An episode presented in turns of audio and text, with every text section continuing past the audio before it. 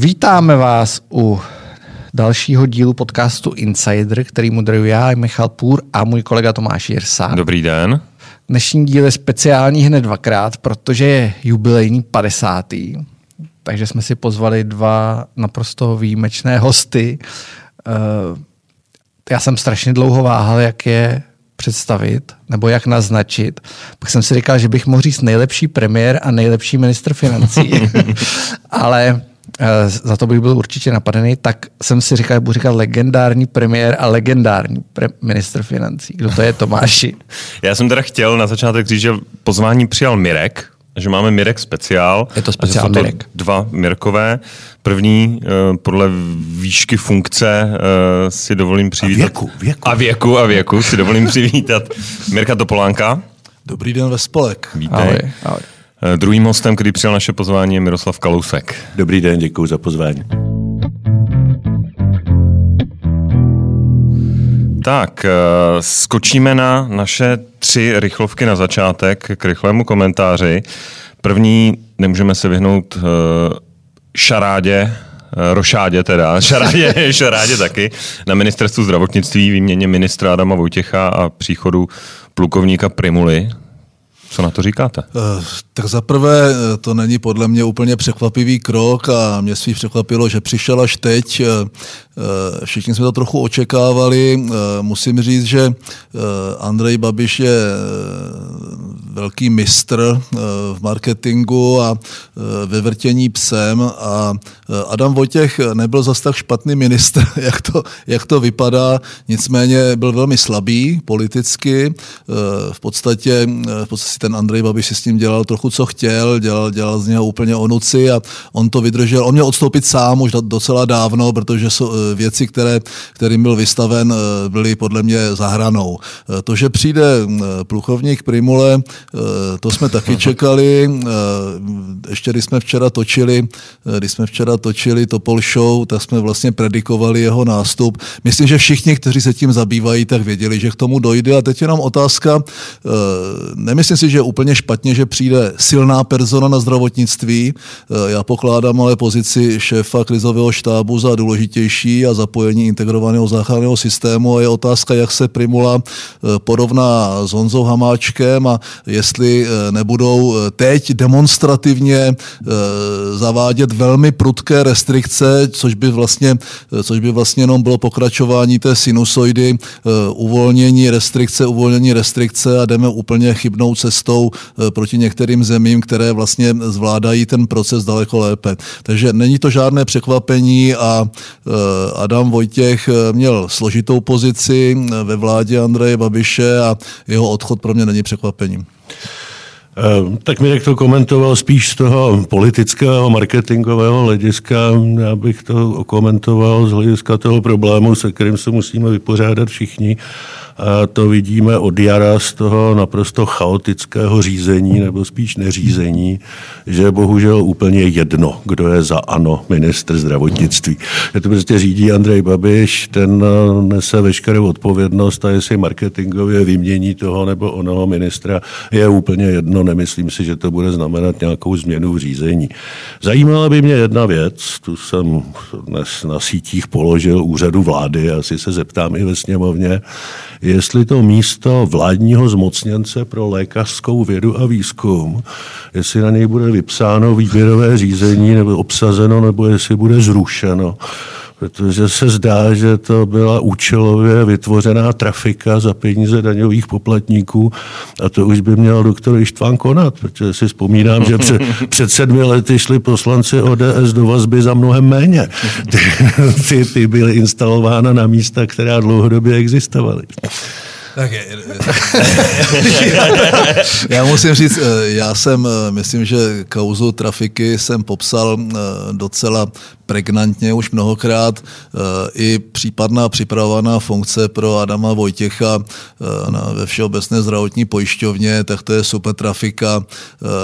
To prostě ale k té politice patří. Já, já to Takže prostě, bys ho nezavřel. Já, by, já bych ho nezavřel, tak jak jsem pokládal za zůvěřilost celý ten, celý ten protivládní půjč z roku 2013.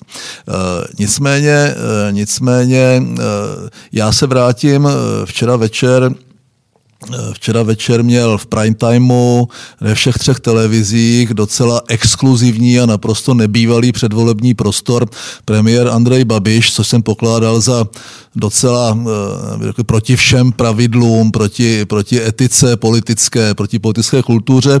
Nicméně bral jsem jako vážně to, že v situaci dochází k takové změně, k situaci, kdy, ta, eh, kdy ten, to, ta míra nakažení a míra vlastně nárůst, nárůst té epidemie eh, je tak markantní, ten premiér může vystoupit a beru to za promarněnou příležitost, protože já jsem se přinutil to sledovat, což normálně nedělám a bylo to prostě bez emocí, bylo to bez jakéhokoliv, jakékoliv eh, silnější vize, bylo, bylo to strašný a eh, zapadá to vlastně eh, do té určité neschopnosti nebo toho chaosu, který, který v té vládě a vůbec jako celé té administrativě vládne. A já si myslím, že Andrej Babiš cítí tak trochu pach mrtvého koně eh, evidentně eh, už vyčerpal potenciál svých voličů, evidentně prohrál koronu, eh, protože bylo to jeho šéf Zache, byla to jeho rozhodnutí, jeho manipulace s tou vládou a myslím si, že prohrává i tu, tu korupční politiku dotační vůči určitým skupinám obyvatel, protože ta míra zadluženosti už je taková, že někam moc dál pokračovat nemůže, takže on nemá moc velký prostor a ta hysterie a ta určitá ten pocit, jako že, že to jde dolů, z toho byl cítit a tomu já jsem trochu rád. Víte, jestli smím ještě něco dodat eh, k těm reminiscencím, co bylo před sedmi lety a co teď. Já myslím, že jenom na kariéře pana profesora Primuly je vidět, jak se mění politická kultura a požadavky na politiky. Před sedmi lety byl vyhozen z pozice eh, šéfa fakultní nemocnice pro naprosto nepřijatelný konflikt zájmu. To byl prostě konflikt zájmu, který byl neslučitelný s jakoukoliv státní pozicí a byl ministrem Němečkem zcela po právu vyhozen. Pak bylo jasné, že už nemůže pokračovat ve funkci náměstka ministra, protože není schopen získat bezpečnostní prověrku. Ty dva problémy zůstaly. Ten konflikt zájmu je tam pořád, ta neschopnost získat bezpečnostní prověrku je tam pořád, ale už nic nebrání v tomu, aby byl jmenován ministrem vlády České republiky. Na tom se dá krásně ilustrovat, jak jsme se za těch sedm let úžasně posunuli v nárocích na politiky, jejich konflikty zájmu, po případě jejich, jejich pozici jako bezpečnostního rizika. Není, když se ale na to podíváme tak jako po, z pohledu politického řemesla, eh, neudělal to vlastně ten Babiš eh, celkem efektně, tu výměnu? Jestli mu jako, zbylo vlastně něco jiného. Jo, to, že pro, to prostě pro jeho, pro, jeho voliče, pro, jeho voliče, pro jeho voliče určitě ano. Pro jeho voliče určitě ano, protože ta situace se opět uh, strašným způsobem komplikuje. Lidé mají obavy a v obavách si přejí uh, řízení silné ruky. To já si myslím, že tenhle, tenhle úkol pan profesor, pan profesor Primula splní. Bohužel se málo zdůrazňuje, že ten zásadní problém není jenom v rouškách, jestli měly být roušky o týden dřív nebo o týden později, ale tady je ten obrovský problém v tom, že my jsme si na jaře za strašné peníze koupili čas, aby se vláda mohla připravit v těch chytrých, sofistikovaných metodách, jako je trasování, testování, chytrá karanténa. Na jaře připravena být nemohla, tam nic jiného než plošná opatření nepřipadalo v úvahu. Ale ale my jsme zjistili, teď při náběhu té druhé vlny nebo při té další eskalaci, že to, na co vláda měla být připravená, tvrdila, že je připravena, že připravena není že nemá trasovací kapacity, které měly být dávno vyškoleny, připraveny, že nemá testovací kapacity, že nemá to, co říkal včera premiér, že teď je potřeba udělat za prvé, za druhé, za třetí. S tím se dá souhlasit, ano ale na to měli ten půl roku, to mělo být hotovo. A teď už to budeme dohánět velmi těžko. Hm. Tak dalo by se to zhrnout velmi lapidárně. Eh, Babiš byl na dovolené, virus nikoli. Jo. Eh, já, já se já budu takový advokát diavolo, eh, docela těžká doba eh, geopoliticky, docela těžká vnitropoliticky, do toho, do toho samozřejmě eh, ta, oni tomu říkají pandemie, pořád to vidím spíš jako epidemii, okamžitě následovaná nějakou ekonomickou krizi, ekonomickým problémy, tištěním peněz a tak dál. Do té doby samozřejmě patří silný lídr, takže mě by ani tak neděsilo, že na ministerstvo zdravotnictví přichází vojenský doktor, plukovník Primula, kdyby zatím nebylo to, že on u toho celou dobu byl, eh, má ty svoje osobní problémy a kdyby tam pořád nebylo to riziko, že Andrej Babiš eh, bude své zaměstnance úkolovat a bude rozhodovat nakonec sám. Eh, to znamená, ano, toto je doba, která si vyžaduje, já, kdybych věděl, kdy se mění osvícená autokracie v neosvícenou, tak jako člověk s desetiletým odstupem od politiky určitou míru autokracie vítám. Jo? To znamená, jako, jako ze zkušenosti, kterou jsem získal jako premiér s docela slabým mandátem. Eh, ale eh, všechny ty problémy já si nemyslím, že jakákoliv tvrdá restrikce okamžitá teď ten problém vyřeší. Souhlasím s tím, že ten promarněný půrok, eh, kdy nejsme schopni ani trasovat, já bych mohl říct x historek mých kamarádů, svoji vlastní, nejste riziková skupina, nevytrasovali jsme vás, nemusíte do karantény, to si myslím, že je šílené. A z čeho mám strach? Vůbec největší, to je, jak to postihne. My už to nějak, říkáme s Mirkem, my už to nějak dožijeme. Mu bude 60, já jsem o 4,5 roku starší, pracující, Jsi duch... dostal roušky už pracující asi, důchodce. Dostal jsem roušky, přidám k ním 30 roušek a nějaký čokolády a donesu to do aziláku nerozlepenou obálku, aby nebyl další jakoby dotyk jako těch, těch, těch roušek. Chci tím říct, že se bojím o děti, eh, pokládám takovou tu eh, plošné zavření středních škol za zhůvěřilost, eh, má to být opravdu řízeno přes hygienu, eh, má se sledovat, eh, kolik je nakažených dětí, kolik dětí je v karanténě, kolik kantorů a každá škola podle mě má mít právo to rozhodnout sama, protože to žádné distanční studium nenahradí ten každodenní kontakt. A mám o tu generaci, protože to se může táhnout leta, mám o ní docela obavy. To máš zcela uprávněně, protože když si promítneme, když uděláme projekci udržitelnosti těch zásadních systémů, kterou znáš stejně dobře jako já, to znamená penzijní a zdravotní, to, co souvisí prostě se stárnutím populace a s demografickou křivkou, tak je jasné, že už k žádné reformě nedojde, protože prostě politická zbabilost žádnou reformu nedovolí, ať už levicovou nebo pravicovou. Ona nemůže být populární ani levicová, ani pravicová, když má být funkční. A prostě politický zbabilci si nic takového nedovolí. A po roce 2030 um, ty silné Husákovy ročníky, kteří dnes platí sociální a zdravotní jako mourovatí, půjdou do penze a místo plátců z nich budou důchodci a státní pojištěnci v případě zdravotního pojištění. A jestliže máme dneska 2,5 plátce na jednoho důchodce, tak potom v roce 2030 ten poměr bude 1,7. A ty slabší ročníky to nebudou mít šanci ufinancovat. A i kdyby nebyl covid, i kdyby nebyla krize, tak eh, bychom se řítili do 100 miliardových deficitů v obou dvou těch systémech. A kdybychom byli málo zadluženi, tak za cenu velkého zvýšení dluhu by se to dalo jakž takž přežít. Ale jestli se k tomu roku 30 doklopítáme, vyčerpání 100 miliardovými deficity, které Duho Babiš Šilerová plánuje, tak to je opravdu past, z které není úniku. A nejvíc to odskáčou ročníky kolem roku 90. To bude ta generace, která bude platit úroky z úvěru, místo aby financovala rozvoj země, tak bude platit eh, ty dluhy, které jsme udělali my.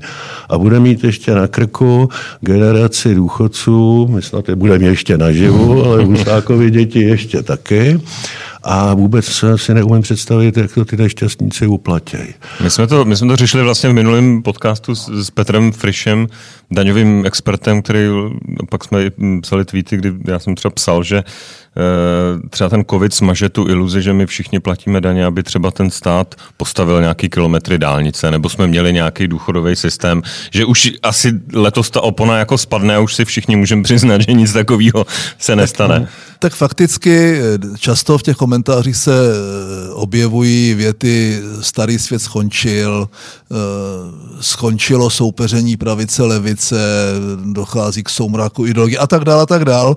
Fakticky po válce, kdy tady soupeřili mezi sebou, kdybych to měl personifikovat, ten, řekl, liberálnější přístup k ekonomice Friedricha von Hayeka a, a proti tomu ten keynesiánský přístup státních intervencí v době, když je OV a naopak jakoby, jakoby vybalancování v době, kdy je dobře, tak to už dávno skončilo. Eh, bylo to evidentní předtím, než jsme nastoupili my, kdy tady byla docela dobrá konjunktura, přes 7% eh, růsty HDP a my jsme zdědili, zdědili eh, strašný schodek, strukturální deficit a zdědili jsme připravovaný rozpočet 200 miliard schodek. Ta situace teď se opakovala znovu, kdy vlastně ta vláda během těch sedmi let, kdy se postupně po té krizi ekonomické 2.9 až dejme tomu 2.12, ta ekonomika zvedla docela krásně rostla, tak vlastně se pořád dělali ty deficity a teď vlastně ten prostor velký nemáme, 500 miliardový rozpočet, něco, co si vůbec nedovedu představit. To je něco, co, co je mimo moje chápání a e, bude to mít dopady na všechny ty systémy, ať je to zdravotní nebo sociální, e, ne, nebo to vlastně ten důchodový speciálně. A e, tak trochu jsem rád, že už jsem pracující důchodce, myslím na ty svoje děti a těch 6 plus 3 vnuků, 9 vnuků, kteří přicházejí do doby, kdy vlastně už nic neplatí, všechno je dovoleno, což samozřejmě se promítá i do těch do rozpolcení té politické scény, do ideových naprostých vývratů, ať už vpravo nebo vlevo, nebo jak to vezmeme liberálně nebo konzervativně dneska. A mám z toho docela obavy, e, zabývám se tím a nevím, co s tím. Já nevím, co s tím. Já bych to ani nevěděl, kdybych tam seděl, teda mimochodem. Hmm. To říkám docela s respektem. No, um, já bych věděl, ale nedá se to politicky přežít to je, to, to, každý, kdo přijde po téhleté, po téhleté vládě, eh, ať už to bude jakkoliv a žádné nějaké moc dobré varianty tam nevidím, i když ten Babiš odejde, eh, tak se bude potýkat se stejným problémem, jako když jsme nastoupili my. Eh, cokoliv bude dělat a bude správně a bude to zodpovědné a bude to prostě jakoby aktivní a bude to pro ty lidi v téhle zemi, tak ho smete v příštích volbách, pokud do nich dožije. Já, to je ten problém. Když jsem byl tvůj ministr financí, tak byl ministr financí Lucemburska Jean-Claude Juncker. On byl premiér a taky ještě ministr financí. Zvaný Drunk. Ne, nepone, neponechával nic náhodě. A když jsme na Ecofinu, když jsme na Ecofinu diskutovali ten problém tedy s tou krizí, protože eh, to byla úplně jiná situace. Tenkrát nebylo kvantitativní uvolňování. Tady byl velký problém pro každý stát, který na tom nebyl nejlépe, přesvědčit ty trhy, že bude schopen splácet své dluhy a úvěry. To znamená, že ta konsolida, ta nutnost té konsolidace měla úplně jiný akcent, než má dneska, když centrální banky chrlí peníze ze všech um, 24 hodin denně. A Juncker tenkrát vždycky říkal, všichni víme, co máme dělat jenom nikdo neví, jak to udělat, aby jsme přitom neprohráli volby. A někteří naivní říkali, no dobře, ale tak to je nějaká oběť, která se musí přinést té budoucnosti. No a takový ty větší cynici se smáli. No. Já do dneška nevím, kdo měl větší pravdu. já, já, jenom historka, která to dokresluje, když jsme před volbami 2.6 přišli s eh, rovnou 15% daní a já jsem seděl u, já jsem seděl u Václava Klauze a on se tak smál a tím svým akcentem standardním říkal, hm, Jirku, ale ty volby přece nejsou o daních. Eh, jasně, eh, reál politici vítězí, eh, dneska navíc doprovázené naprostým populismem a ta digitalizace té politiky, politika v éře tweetu a sítí z toho dělá, z toho dělá takovou bramboračku, že dneska jakoby udělat, připravit ekonomický program, o kterém si přesvědčen, že je správně a který vede k bohatství té země a k, jakoby k zbohatnutí těch lidí je vlastně sebevražda. To znamená, že vlastně i ta, i ta ať už to nazvu pravice nebo středopravice, nebo ty, nebo ty strany, které nejsou nebo nechtějí být úplně populistické, jsou nuceny k podobným nástrojům a velmi opatrně váží každou větu, protože dneska je více jak 70% lidí závislých na státním rozpočtu a bude se to zvyšovat. Nejenom všichni důchodci a nejenom všichni na sociálním transferu, sektoru, ale vlastně všichni státní zaměstnanci veřejné a státní sféry, to jsou všichni, ale i policajti, učitelé, doktoři, no a pak všichni, co berou dotace a dělají státní zakázky. To je strašný, těch všichni chtějí vyšší daně, protože to se platí z daní. A v takové, v takové situaci, kdy se úplně překlopilo eh, to paradigma, kdy na tom státu je závislý čím dál tím víc lidí a těžce přesvědčujete k tomu, že, že se mají daně eh, nastavit tak, aby motivovali lidi k vyšší aktivitě, když dnes každý radši sedí doma. Za 60%. Jo? Na já nějakým pseudokurzarbeitu. Já bych možná ještě k tomu rád dodal, že tady zdaleka nejde jenom o populismus politiků ale i, po, i, po, i o politiku, kterou bych taky označil za populistickou politiku centrálních bank. Já jsem ten poslední, kdo by chtěl, aby politici jakkoliv tlačili na centrální banky. To má být skutečně nezávislá politika, ale to, co se tady odehrává od roku 13, kdy nastoupil Mario Draghi do čela Evropské centrální banky, eh, tak to je eh, neustále znehodnocování hodnoty peněz. Peníze jsou zboží jako každý jiný a Vemte si než její dnešní cenu před dvěma lety do uh, opravdu kvalitních, stoprocentně bonitních dluhopisů se investovalo s mínusovým úrokem. Hmm. To, už je, uh, to už je jakási ekonomie se zrcadlem. A samozřejmě, že tím, že ty peníze tém, nemají téměř žádnou cenu, tak umožňují těm státům se dál a dál naprosto nezodpovědně zadlužovat, protože ta dluhová služba není až tak drahá, ale co hůř, nejenom těm státům, ale i firmám, které tady dávno měly neměli, neměli být.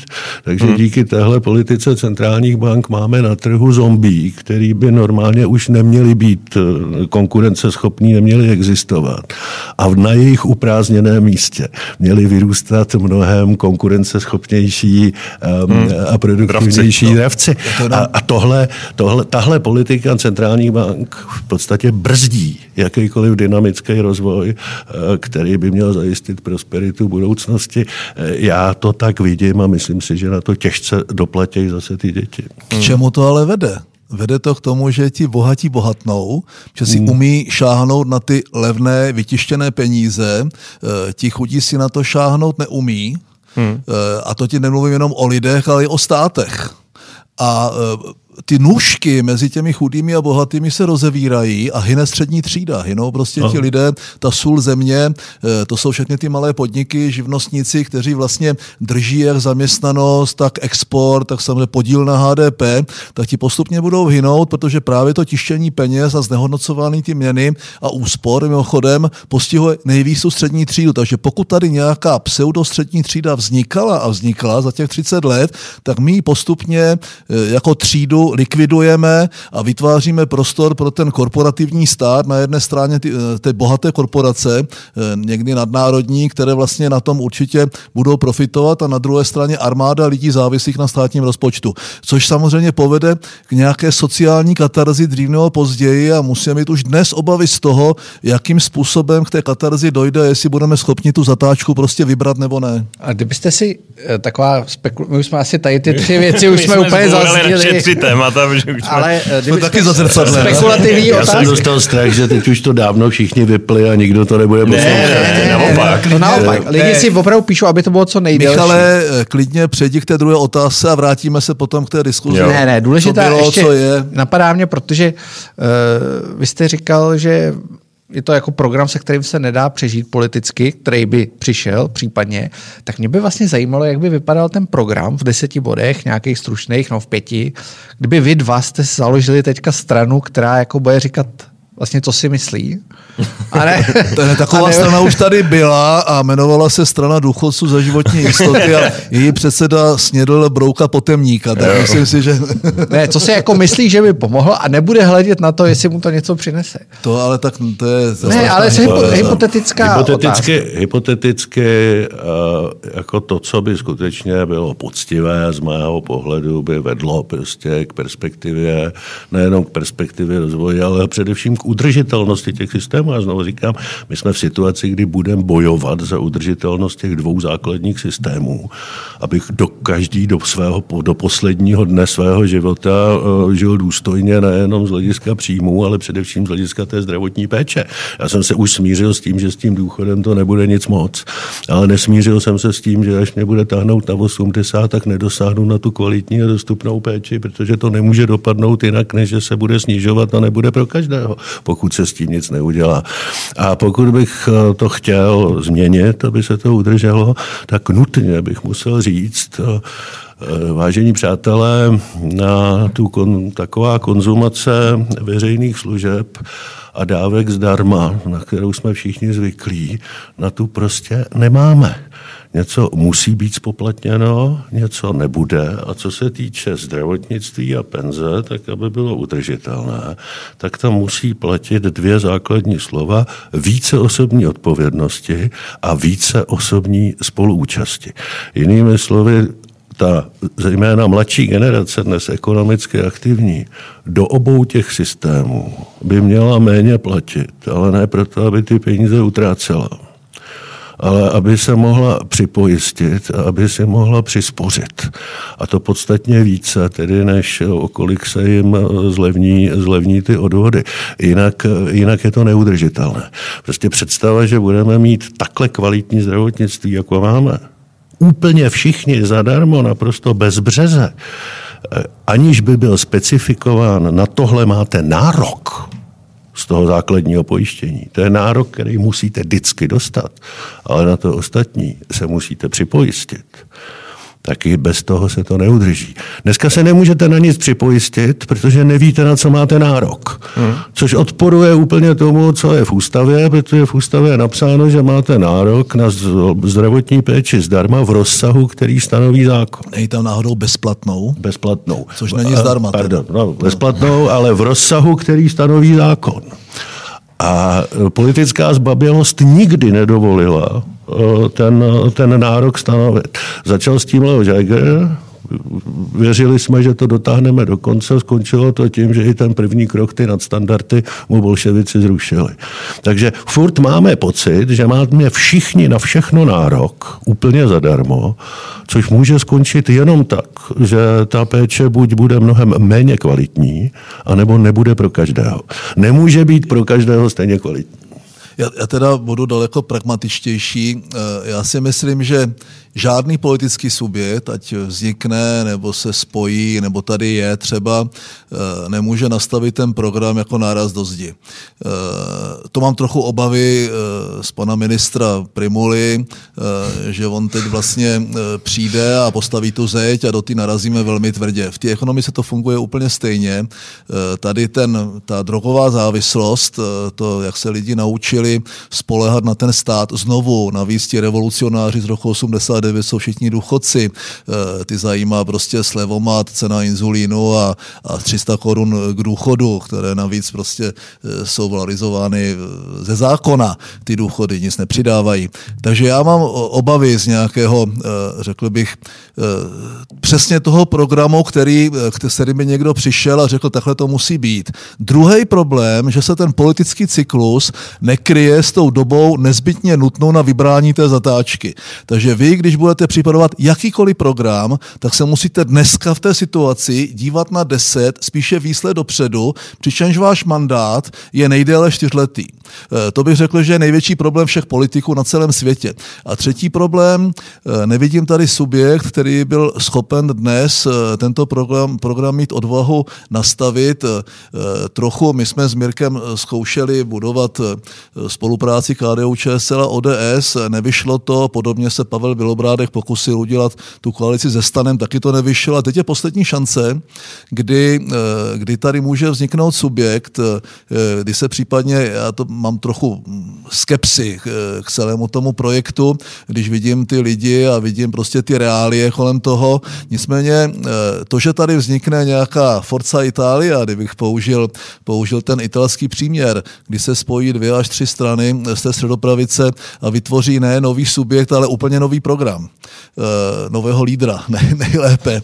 Ten program budou všichni podporovat a budou mít stejný marketing a zapomenou na, na ty své strany tak trošičku, tak mají podle mě šanci přijít s nějakým programem, který jim minimálně dá ten mandát, jakousi změnu a jakoby na, nakročení nebo natočení toho volantu do té zatáčky při, udělat. Ale s programem, eh, který by mluvil o té odpovědnosti a mluvil by o té spoluúčasti, tak to dneska podle mě eh, ti lidi nechtějí slyšet, proto, proto se dostáváme do situace, že to, co všichni tušíme, že je správně a že tak musí být, tak je vlastně neprosaditelné, nerealizovatelné a to je moje skepse, takže spolehám trochu na to, že ty strany ani nemusí říkat eh, ten program na těch 10-15 let, let, oni musí říct, jakým způsobem provést ty první změny, abychom zastavili ten propad, abychom zastavili ty tendence, abychom zastavili vlastně ty neblahé trendy v těch veřejných pilířích eh, to, toho systému nebo v těch systémech, které jsou ohrožené. Já si troufnu říct, že Topka takový program měla. Když si vzpomenete na rok 2010, tak my jsme říkali a říkáme stále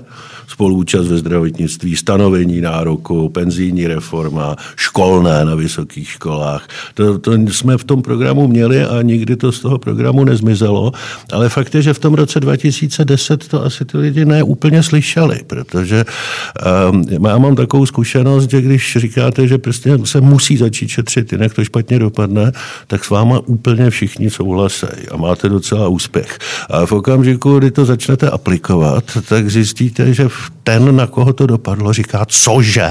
Já taky mám šetřit? No ne, já jsem to vždycky chápal, takže že šetřit, šetřit, mají ty, šetřit mají ty druhý, mě se musí přidat. A takže tady je obrovský, obrovský rozdíl mezi, obrovský rozdíl mezi projektem a jeho aplikací, protože při té aplikaci najednou všichni zjišťují, že to teda vlastně nechtěli. A to, a ta, přiznám se, že neznám úplně řešení. Já trochu spolehám to, co si lidi tady těžce připouštějí, že eh, to zahraničí, ať už blízké nebo, nebo vzdálenější, eh, má, má na tu českou kotlinu historicky vždycky daleko větší vliv, než si vůbec jsme ochotni připustit, že ten vliv bude exogenní v tom smyslu, že eh, Evropa, Evropská unie i další země vlastně čas, časem, ve velmi krátkém čase budou muset připustit, že ten sociální stát, ten welfare state je neufinancovatelný a že vlastně, že vlastně zatáhnou za tu brzdu jako první, protože my tady žijeme v tom teplíčku a smrádečku a pořád máme pocit, jako so far so good, zatím dobrý, eh, pořád ještě se nic jakoby významně nehroutí, eh, žijeme nejlepší život za posledních několik set let eh, zrovna v tomto prostoru, to znamená ten exogenní vliv ekonomický politický, to, jakým způsobem se nabourají ty dodavatelské řetězce, jakým způsobem bude eskalovat obchodní válka mezi Čínou a Amerikou, jaký to bude mít dopad na Evropskou unii, jak ty natištěné peníze, ty dubové peníze, eh, jaké způsobí, jaké způsobí problémy ve financování eh, těch potřebných. Eh, to všechno podle mě musí vést k tomu, že někdo zatáhne za brzdu a my jako, i když já jako euroskeptik bych to, bych to neměl říkat, myslím si, že ten impuls, pokud nepřijde z té Evropské unie, tak tady eh, speciálně u nás eh, ta změna bude těžce akceptovatelná voliči a bude velmi problematické to prosadit a jsem tomhle docela skeptický a radši se nedívám za 10-15 let, protože tam už vidím jenom problémy, které se v té Evropě opakovaly v nějakých periodách, vždycky nějaká sociální katarze a to, to bych si nepřál a to bych nepřál svým dětem a vnukům. Ale není tohle já jsem teda trošku zaražený, protože zrovna teda Evropu dneska jako- vnímám jako no. tahouna absolutně, ano, hele, zadlužme ano, se. Stejný pocit. Uh, stejný přesto pocit. jsem to řekl, Přesto jsem to řekl, protože ten, pokud nepřijde ten náraz v Německu, eh, pokud nepřijde ten problém v Německu, tak se nic nezmění a pojedeme dál močalem temným kolem bílý skal. Víte, ano, ale Jestli, za, jestli oni začnou mít problémy s financováním, s financováním toho, toho sociálního státu, tak se nic nezmění a speciálně ne u nás. No, ještě můj se můžu poslední poznámku. Dokážeš si představit situaci, kdy přijde šéfka uh, centrální banky a řekne, a teď my už neručíme za všechny ty dluhy. Tak zrovna u Lagardové si to představit neumím. No, ale teoreticky, jo? protože to je ten moment, který by se jako mohl stát, kdyby jsme postupovali tak, jak byste asi postupovat chtěli. Já si nedovedu to, představit ten pát. to jo. nemusí dlouho trvat. Víte, já, no si, já jednak eh, bych nesou a nechci, aby se teď z toho stalo nějaké velké debatní téma, ale uh, já si troufnu nesouhlasit s panem Jirsou, když hovoří o zadlužování. Pravděpodobně mluvíte o těch 750 eh, miliardách. No, ale tom Green New Dealu jako ono, ono vzít, si, vzít si jednorázový úvěr na, na skutečně výlučně skutečně investiční věci a to, prosím, jsou to investice, skutečně to není jako u nás, kde se investuje do lidí a investuje se do roušek a já nevím, do všeho, všeho se u nás investuje. Slovo investice u nás příšerně devaluovalo. Ale dobře, na to můžeme mít různý názor. Jo. Já, si, já si myslím, že v tomhle případě to není špatně ale uh, já si vzpomínám uh, na ten rok 13. Já jsem byl velký, vnitřně jsem byl velký odpůrce toho kvantitativního uvolňování, které spustil hmm. Draghi. A velmi jsem to sledoval. A vzpomínám se, jak to strašně nechtělo Německo. Jak němečtí experti tomu, tomu velmi vzdorovali.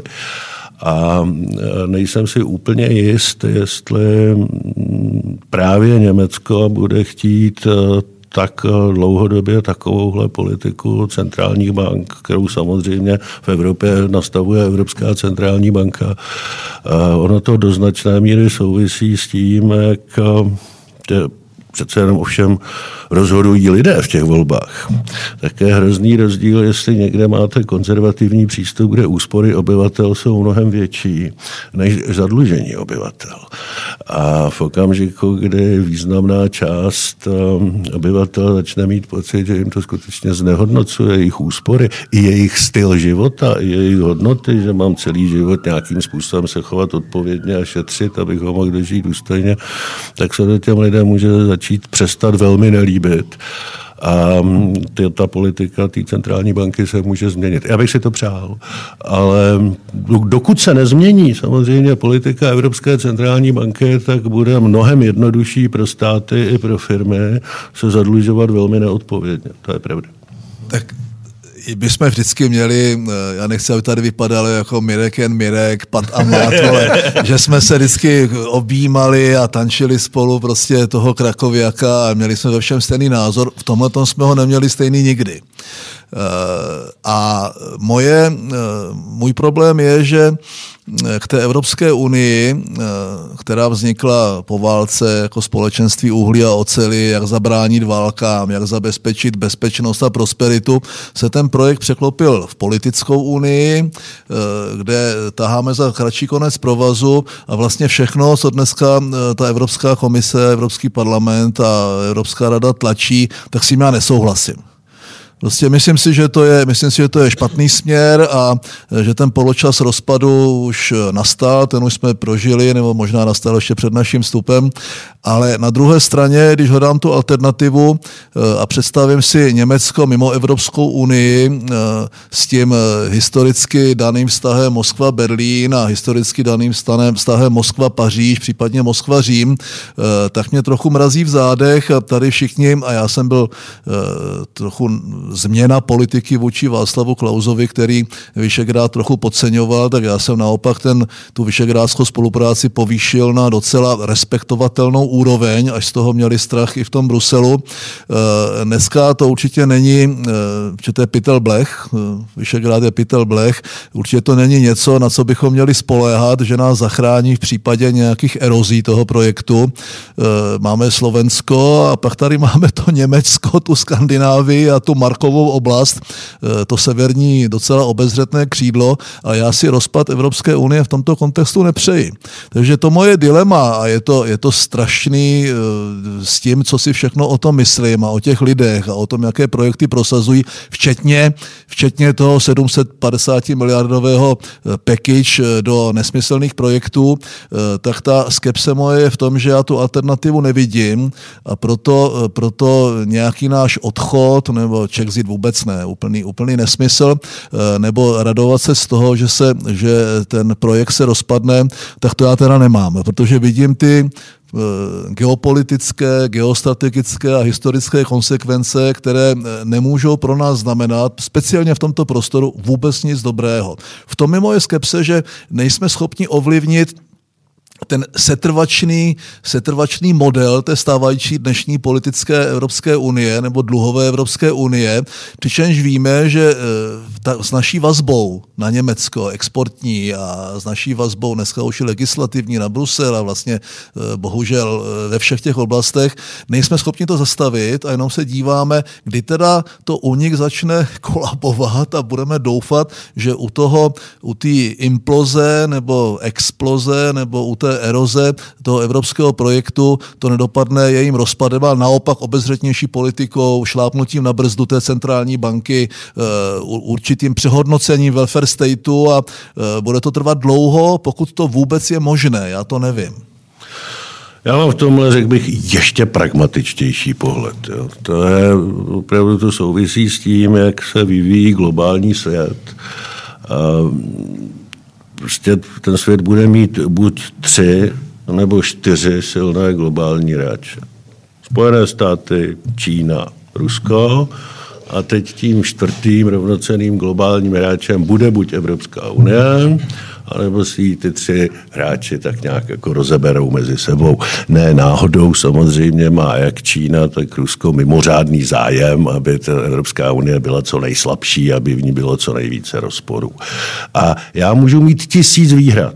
Oba dva jsme jezdili do, do, na Evropské rady, tedy do, do ECOFINu, ty na, na Evropskou radu. A já jsem často rád říkal, že můj vztah k Evropské komisi se dá přirovnat k lásky plnému manželství po 30 letech. Třikrát týdně bych ji zabil, ale v zásadě bez ní nemůžu být. Takže tohle je přesně to samé. Jestli chci být součástí nějakého prostoru kulturního i kulturního i civilizačního, kde se cítím doma, a to je ta Evropa, tak si prostě musím přát, aby ta Evropská unie byla silným globálním hráčem. A tady já říkám na tvrdo, na rozdíl od uh, kolegů, že to chce posílit uh, centrální, uh, centrální pravomoce v zahraniční politice a v hospodářské politice. Protože to, co ten svět zajímá, je obrana a kšeft, nic jiného. A pokud tam budeme schopní společného, společné politiky, tak budeme taky společným globálním hráčem. Pokud pokud tam té společné politiky nebudeme schopní, tak tím společným globálním hráčem nebudeme a budeme mnohem slabší. Eh, jak říká rád Schwarzenberg, velmocenská politika nezná mocenské vákuum. Jestli je tam něčeho méně, tak tam eh, nezůstane prázdno. Něčeho jiného tam nateče více. A já si přeju, aby tam bylo co nejvíce Evropy. Tak já jsem v tomhle asi větší skeptik. Eh, já, eh, já tomu dobře rozumím, já naopak si přeju ten návrat k té možná až před Maastrichtovské Evropské unii. Jsem si naprosto vědom toho, že to není úplně možné, bez, nějaké, bez nějakého otřesu, bez nějaké katarze. Eh, a neznamená to, že bych teď eh, podporoval eh, ten model větší integrace a hlubší integrace. Právě proto, že bych možná volal po hlubší integraci a dokonce po Spojených státech evropských případě, kdybych měl důvěru, důvěru jakoukoliv důvěru, aspoň tu minimální v ty autority, které by tu centrální moc zabezpečovaly. A tu nemám, nikdy jsem ji neměl a bohužel ji mít nemůžu můžu. A máš mnohem větší důvěru v ty české to dnešní autority. tak moje, moje určitá... No, ale komu, vlastně, komu vlastně důvěřuješ? Moje duchocovská skepse eh, právě a celá, celá taková ta chandra, kterou, kterou prožíváme, eh, tak je v tom, že já nějaký velký řešení nevidím. Eh, přál bych se, aby bylo evoluční. Ať už je jakékoliv, ať je evoluční, protože v, v tom kontinentálním prostoru ty revoluce, speciálně v minulém století, znamenaly totální totální rozbití úplně všeho a já si nepřeji, aby došlo k rozbití všeho, takže asi přežiju, eh, asi přežiju eh, některé ty zhuvěřilosti, pokud eh, to půjde aspoň trošku tím směrem, který si myslím, že je správně. Já prostě těm centrálním, a já všechny ty lidi znám, většinou ještě osobně, a já jim nevěřím.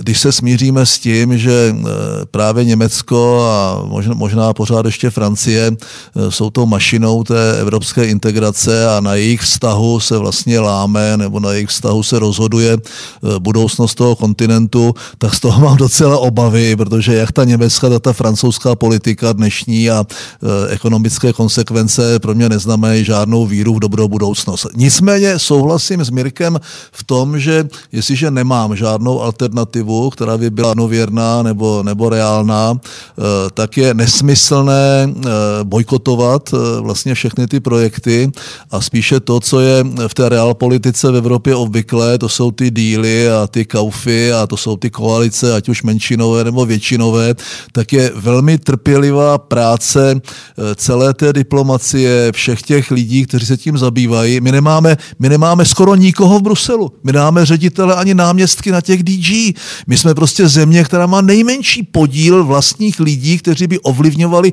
chod vlastně té Evropské komise. To znamená, toto je obrovský mají dluh, mín, toto je obrovský dluh, eh, který máme, na kterém jsme se svým způsobem nějak podíleli. Myslím, že zrovna moje vláda nejmíň. Eh, době předsednictví to narostlo. Eh, to znamená dělat aktivní politiku nemá cenu dělat jenom negativní politiku a br- brzdit patama, jak já říkám, je třeba dělat aktivní politiku, i kdyby byla kontroverzní. Jo, ale není, jenom dvě rychlé poznámky, není vlastně Andrej Babiš na říkal to tady Saša Vondra, teda když to byl zhruba před rokem, že vlastně Andrej Babiš je ideální jako evropský politik a, a spojenec a tomu Bruselu vlastně vůbec nevadí, protože ty debaty o těch dotačních programech a tak dále to zvládá levou, eh, levou zadní, eh, což se teďka ukázalo i o tom vyjednávání, o tom jako celkovém zadlužení, kde, kde, to, kde to bylo poměrně eh, jako hladky, hladce probíhající proces. Druhá věc, k té skepsi. Pořád asi tady vidíme výrazně větší šanci v příštích volbách nebo možná v těch dalších vznik, na vznik subjektu, na nějakou změnu na domácí politické scéně. U toho Bruselu já se přiznám, jako těžko lze vidět nějaký světlo na konci tunelu, to je tak daleko to, tam dohlídnout. Ne, nezlobte se, eh, já jsem neslyšel Sašu Vondru v tom vašem podcastu, ale samozřejmě, že Andrej Babiš není ideální evropský politik. Protože si představte, že sedí 27 lidí u jednoho stolu a teď se na té jedné věci musí všichni společně dohodnout. To je to je obtížně řešitelný úkol, kde můžete to dosáhnout jenom tak, že na to jednání jdete jednoznačně s tím, co chcete, co je vaše hlavní priorita za Českou, za Českou republiku. A musíte mít jasno, kde všade ustoupíte abyste té své priority dosáhl.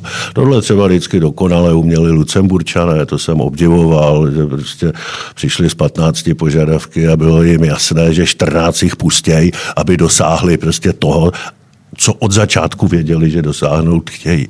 A tohle je normální vyjednávací taktika, kterou on absolutně nezvládá, už jenom proto, že vůbec neví, co chce.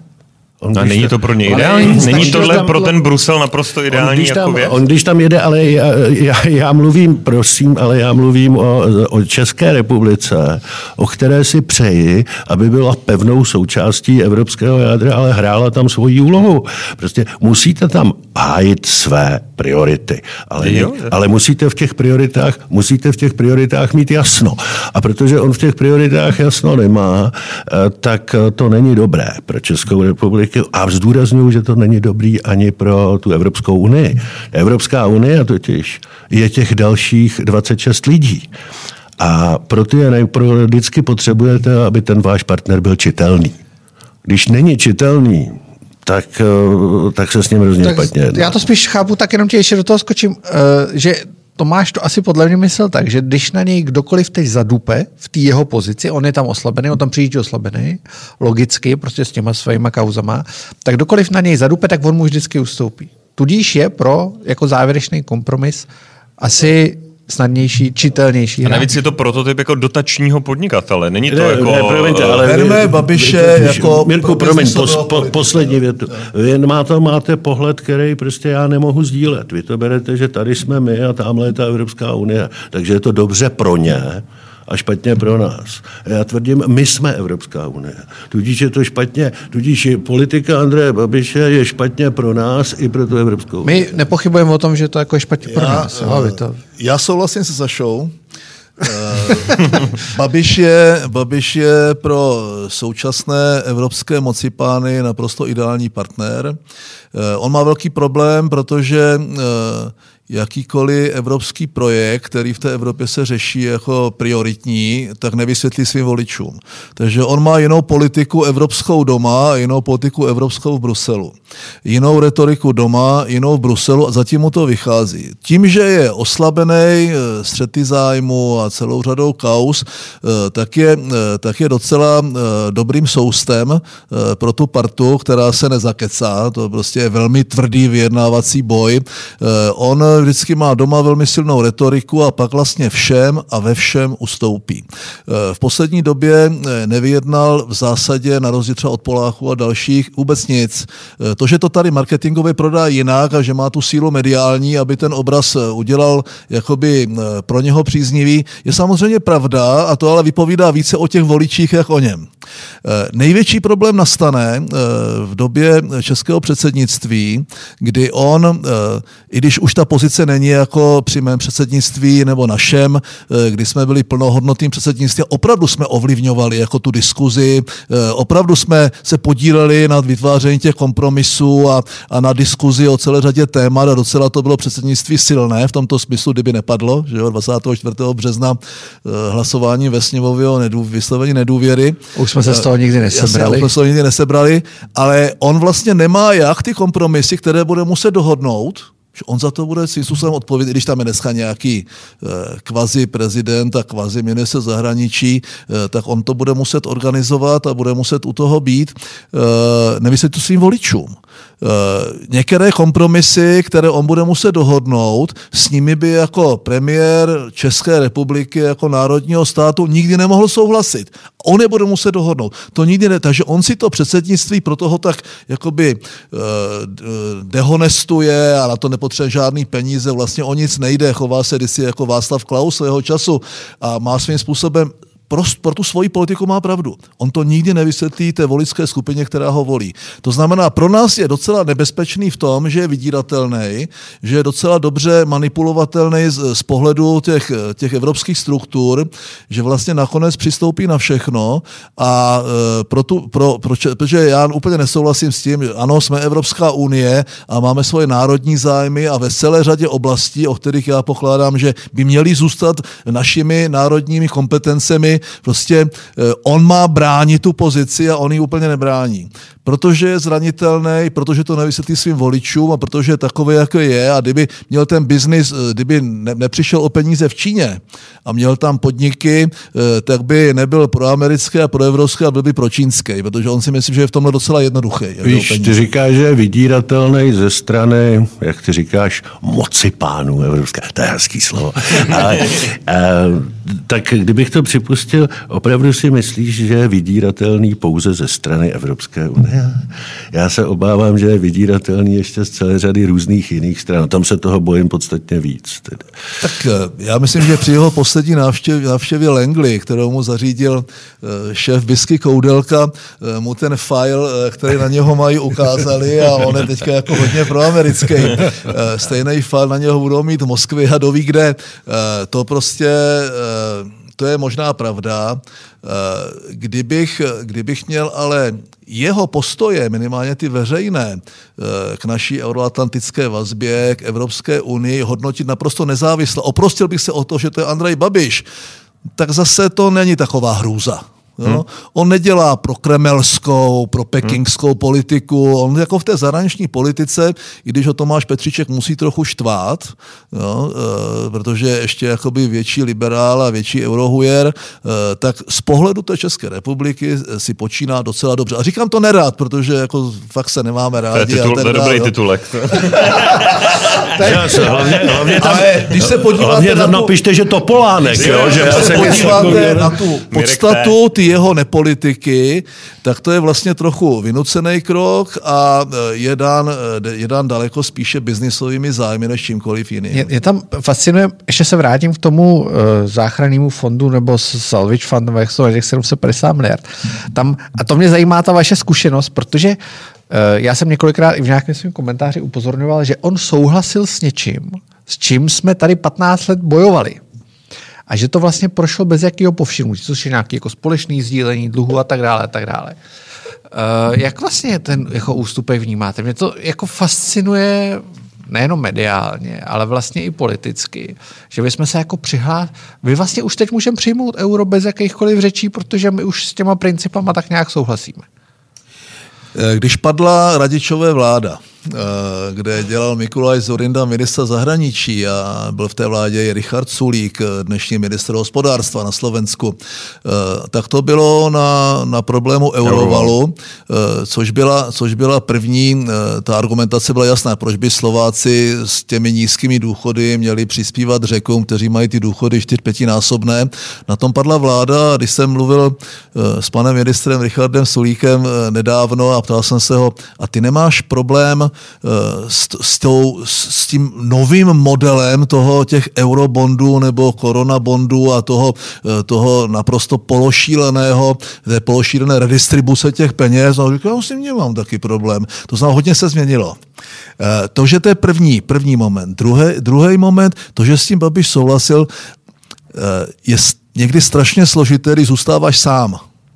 Eh, A těch 26 nebo 27 je proti. Není, nás, není náhodou Evropské už 28 států, já si to přesně nevím. Jo? Británie už není, takže zase 27. Jo, Britá, zase 27. Moje Británie, no, konečně. tak, eh, tak eh, tam ten prostor, když jsme tehdy eh, torpedovali tu, neříkám ústavní, ale tu Lisabonskou smlouvu, tak dokud jsme měli v zádech Poláky a Brity, tak se to torpedovalo docela dobře. Když jsme zůstali sami, tak ten prostor velký nemáš. To je jako první věc. Druhá věc eh, souvisí s tím, co jsem říkal v tom předešlém vstupu. Eh, On, eh, mu je to celkem jedno. On prostě si spočítá, on si spočítá, kolik z těch, prachy, no. dotačních, kolik z těch dotačních titulů je schopen tady, eh, tady zhrábnout, protože málo kdo z jeho voličů tuší, co všechno mu už dnes patří, nebo přes svěřenský fond, který, který má on, ale jakoby jediný eh, beneficient eh, v, v majetku Uniles, pětimiliardová zakázka na dalších pět let a tak dál. To znamená, on to počítá podle mě jinak a navíc on ví, že si nemůže moc vyskakovat, dat. Protože, protože pod tím strašným tlakem víceméně doma, ale i venku, takže já, ta jeho pozice byla předvídatelná a nečekal jsem, že by on, tak jak tady harašil závěrem, by vetoval, eh, vetoval vlastně tenhle ten projekt. Což si teda, což kdyby to udělal, tak by eh, vlastně v tom zase nezůstal úplně sám. Eh, Ta obezřetná skupina skandinávská, Dánové a další potřebovali, aby ty menší státy nebo střední státy, jako jsme my, se případně k tomu přidali, aby se, aby se ten projekt přehodnotil. Eh, On se trochu upravil, ale nepřehodnotil. To znamená, on ten prostor neměl, ani ho nechtěl mít a víceméně on bude beneficientem jakoby toho uspořádání. Já vám řeknu své dva důvody, proč jsem byl pro od samého začátku. A je poctivý říct s tou zkušeností, že v roce 2011, když se poprvé začalo mluvit o společných dluhopisech Evropské unie, eh, tak jsem společně s německými a holandskými, finskými kolegy byl proti. Ale platí ta věta, kterou jste řekl, od té doby se mnohé změnilo. Eh, Tenkrát eh, byla ještě Itálie a Španělsko zachránitelné vnitřními reformami. Já jsem byl přesvědčen, ať si udělají ty reformy, proč bychom jim měli ručit společnými dluhopisy.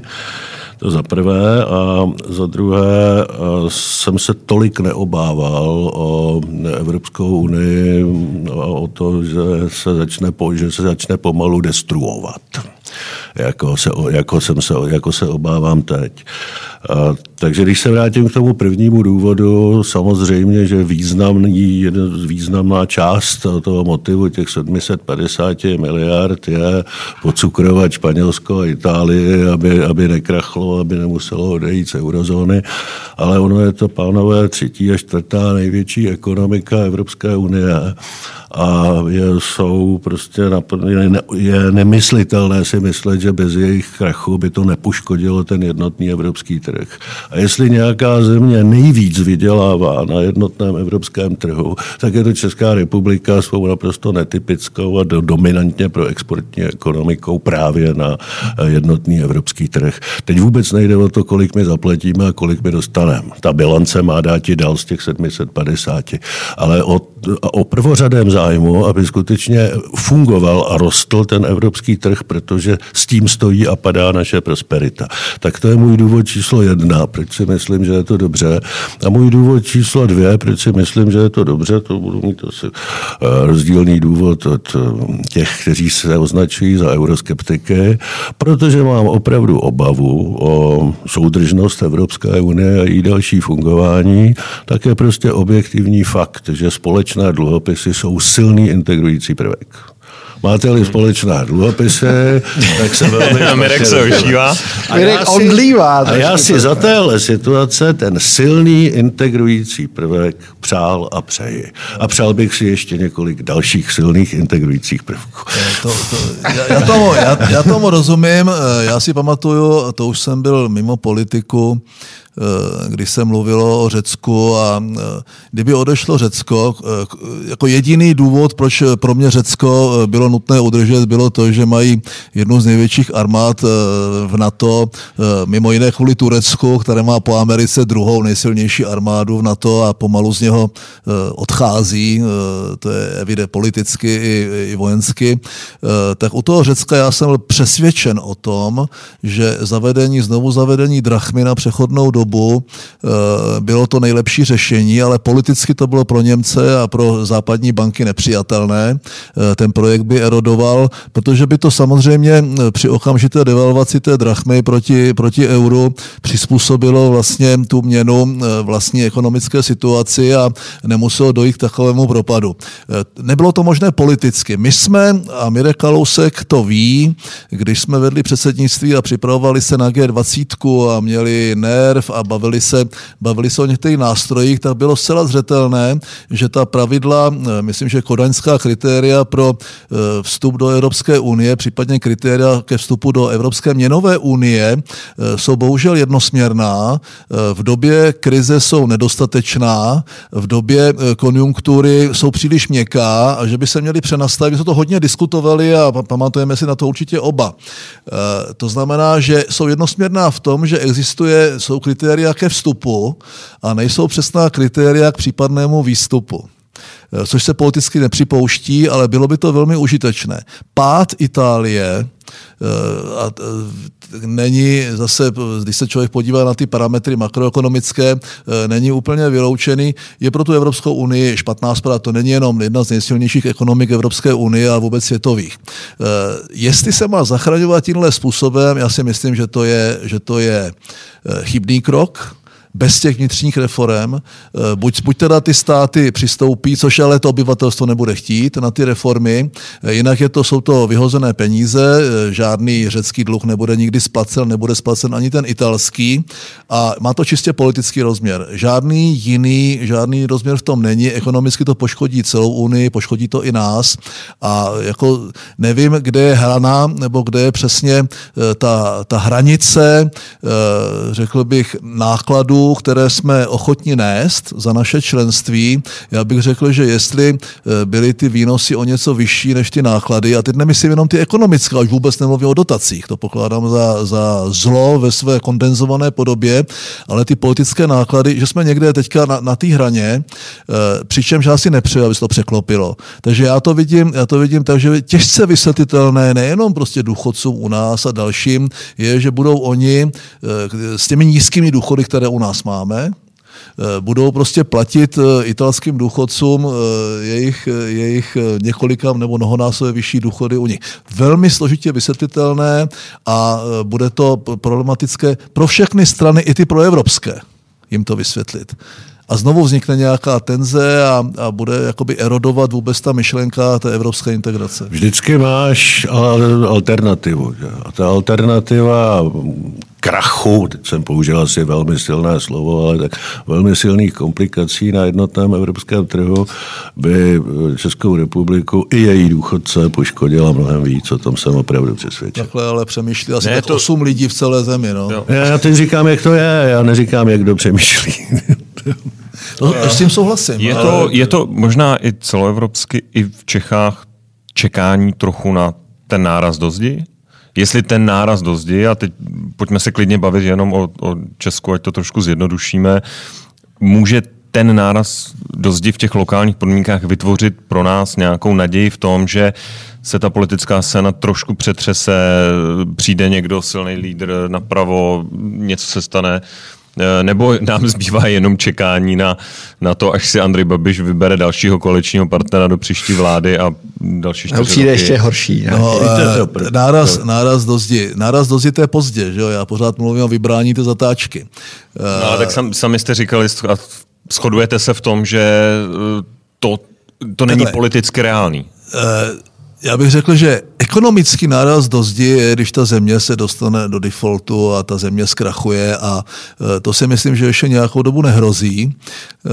E, nejsem schopen přesně jakoby určit. Do té doby, dokud budou ti ostatní na tom o něco hůř jak my a my uplatníme své, své dluhopisy na tom trhu e, docela slušně, tak, tak jsme schopni se ještě jakoby drobně zadlužovat. Tam jde o ty trendy, nikoli o tu absolutní hodnotu a o tu důvěru těch trhů vlastně ty ty bondy a nebo případně, což je horší situace, ty jednoroční pokladniční poukázky nakupovat. Eh, to znamená, není to prostě jenom o té stanovené hranici 60% nesmysl. To prostě, to, to je spíš psychologická, mentální věc a to je důvěra těch trhů ve schopnost splácet vlastně úroky z těch dluhů, jo, když to řeknu úplně přesně. Eh, já se bojím, já se bojím jakoby ty zdi eh, spíše z toho politického, politického pohledu a do té bych narazil nerad. A uh, mý, jistá míra optimismu Eh, Počkej, co si představuješ pod politickým nárazem do zdi? Jakože... Tak to je revoluce nějaká, no. totální. Uh, už takhle tady došlo po tom roku 2013 docela ke změně toho, toho, té architektury nebo toho vnitřního aranžma a ta země, já ji říkám, druhá polistopadová republika se docela změnila. To znamená, jak, jakýsi návrat zpět, znovu jako budeš, budou ty strany čitelné, budeš vědět, co od nich můžeš čekat a ti voliči to budou chtít a vyžadovat protože problém je v tom, že oni to nechtějí a nevyžadují. Takže problém je daleko více v těch lidech, jo, než, než v těch politicích. Já to, ta, já to tak prostě cítím, že... To je taky dobrý titulek. Ti politici, ti politici jenom dělají to, co po nich ti voliči chtějí, jo, což jo. ale je málo. To je málo. To znamená, jakési pro ty příští volby, které jsou příští rok, eh, taková vysněná varianta, eh, kdy zcela evidentně ta volická podpora nebo nárůst volické podpory Andreje Babiš spíš eroduje, nemá moc prostředků, kdyby zavrtil nějak psem a nějakou, vytvořil nějakou novou situaci, nevím. Koronu prohrál, víc peněz moc nenatiskne a do tu zemi jako ještě víc zadlužit bude fakt složité. To znamená, je někde na stropu a spíše bude klesat, takže tak, jak jsem byl vždycky proti, tak jestli, jestli Piráti budou schopni Eh, udělat, eh, udělat přes 20% ze stanem bez stanu, což, což není vůbec nereálné. A neříkám si to přeji, je to zbláta do louže pro mě osobně, eh, tak na té, jestli nevznikne, nevznikne síla, která získá přes 20% na té spíše konzervativnější nebo pravicovější nebo středopravicovější politické scéně a tím pádem tady budou dva subjekty přes 20% a Andrej Babiš někde na 25% a ten uprav nastavený dont, který vlastně při tom přepočítávání manda, těch, těch eh, voličských hlasů na mandáty upřednostňuje toho významného vítěze, vlastně nepřinese tomu Andreji Babišovi ty hlasy navíc, protože tady budou tři rovnocené subjekty, eh, tak, tak může vzniknout jiná vláda. Já si od ní neslibuju v té první fázi nic zázračného, protože bude řešit neskutečné problémy. Možná pokračující koronavirovou krizi, zcela, zcela evidentně vysokou míru zadlužení, nastavené systémy, eh, nastavené touto vládou, nastavené Evropskou unii, které třeba přibrzdit. To znamená, já bych řekl, že ta vláda, eh, od ní nečekám zázraky ve smyslu, že přijde a okamžitě všechno přenastaví. To ani nejde. Všechno je schváleno zákonem. Všechny mandatorní a kvazi mandatorní výdaje máte dané zákonem. A musíte mít opravdu sílu v tom parlamentu, abyste během toho čtyřletého období minimálně změnili směr a začali některé věci, začali některé jo, věci jo. jako... To znamená, já jsem mírný optimista v tom, že tahle varianta není vyloučena. Není vyloučena. No, víte, eh, já když se vrátím k té vaší otázce náraz do zdi, já jsem celá ta léta, co jsem plédoval za strukturální reformy v rozpočtu, což se opravdu týká zejména tedy těch dvou povinných pojistných, tam je, tam je klíč toho problému, tak jsem vždycky říkal, že nejde o nic jiného, než, vy, než vybrat dostatečně povlovnou zatáčku tak, aby to bylo bez velkých sociálních otřesů. Že ty reformy nemohou být populární. Prostě to nejde. Abyste řekl, budete chodit dřív do důchodu, budete méně platit a budete více brát, takhle ten svět... Ne, do důchodu. Ne, abyste řekl, politik by rád řekl, budete chodit dříve do důchodu, budete méně platit a budete více brát. To je ideální politiková věta, ale takhle ten svět neběhá. Musíte říct aspoň jednu velmi špatnou informaci a to ty lidi nechtějí slyšet. Ale mu ta informace může být pouze tak špatná, že ji vyberete bez velkých sociálních otřesů. Když se to nepodaří a nyní na to politická odvaha, lhostejno jaké reprezentace, no tak prostě ta zatáčka je čím dál tím ostřejší a s tím stoupá i ta sociální frustrace. Logicky. A to se shodujeme, že už v té fázi to, jsme teďka. Vám, no ta fáze velmi hrozí, ještě nejsme, ještě se to dá vybrat. To, to záleží na tom, zase na tom, co ty lidi vydrží. Ale, ale eh, opravdu se potom může stát, že už eh, tu zatáčku berete do pravého úhle, nemusíte ji konec konců ani dělat z vlastní vůle, děláte ji pod tlakem věřitelů. Zná to každá rodina, která se tak dlouho z vlastní vůle neuměla chovat eh, rozumně, až se musela začít chovat pod tlakem exekutorů. Prostě já neříkám, že jsme v téhle situaci, ale prostě ten trend tam máme. No a potom přijde samozřejmě velká sociální frustrace s nějakými i sociálními nepokoji, kterých jsme se vždycky těmi reformami chtěli vyhnout, protože v té vaší otázce byla naděje, že když narazíme do zdi, můžeme se zbavit téhle nekompetentní decize a přijde pak kompetent, decize kompetentní? No, možná ano, ale taky možná ne. Taky to může být daleko horší, protože eh, taky někdo může přijít z té sociální frustraci a říct prostě, já mám jednoduché řešení, jak vám vrátím váš bývalý život a o nic se nebudete muset starat. Všichni víme, že takové řešení neexistuje, ale může mu klidně uvěřit 30% lidí a ta změna vůbec nemusí být k lepšímu, ale k horšímu. A, a z toho já mám obavy. A konec konců rád to uvádím, už to mám zakázaný, ale v tomhle podcastu si to troufnu. A já budu parafrázovat, neřeknu to přesně, ale můj oblíbený Walt Whitman, kdy si napsal báseň, kde několik eh, veršů, eh, sestoupil jsem na dno. Až na to samotné, úplné poslední dno. A když jsem stál úplně dole, ze spoda někdo zaklepal. ona, ona každá, každá změna nemusí být k lepšímu. Eh, já teda, krátký, krátký, příměr, no. krátký příměr, já si pamatuju, že jsem tu větu poprvé řekl eh, v situaci, kdy centrální banka eh, v době takové té první krize za Klausovy vlády vlastně zvýšila povinné minimální rezervy a docela brutálně jakoby do té ekonomiky fiskální šáhla největší problém je, a já se toho bojím jak krátkodobě u nového ministra zdravotnictví Primuly, tak středně době eh, u té případné nové politické reprezentace, jedete v autě a omylem brzdíte místo pravé nohy levou. Zkoušeli se to někdy? Nemáte v ní cit, Ho rychle zastaví. opravdu, opravdu jdete jakoby obličem proti tomu přednímu sklu, protože v té levé noce nemáte žádný cit. Takže já jsem proti rychlým pohybům, já jsem prostě pro tu evoluční změnu eh, a ta politická reprezentace pro jakoukoliv změnu musí získat mandát. Hmm. To znamená, tím se vracíme k té každodenní politice. Je schopna vůbec dnešní politická reprezentace, kromě rozdávání a brutálního populismu, získat mandát od voličů k nějakým změnám? Já se domnívám, že je.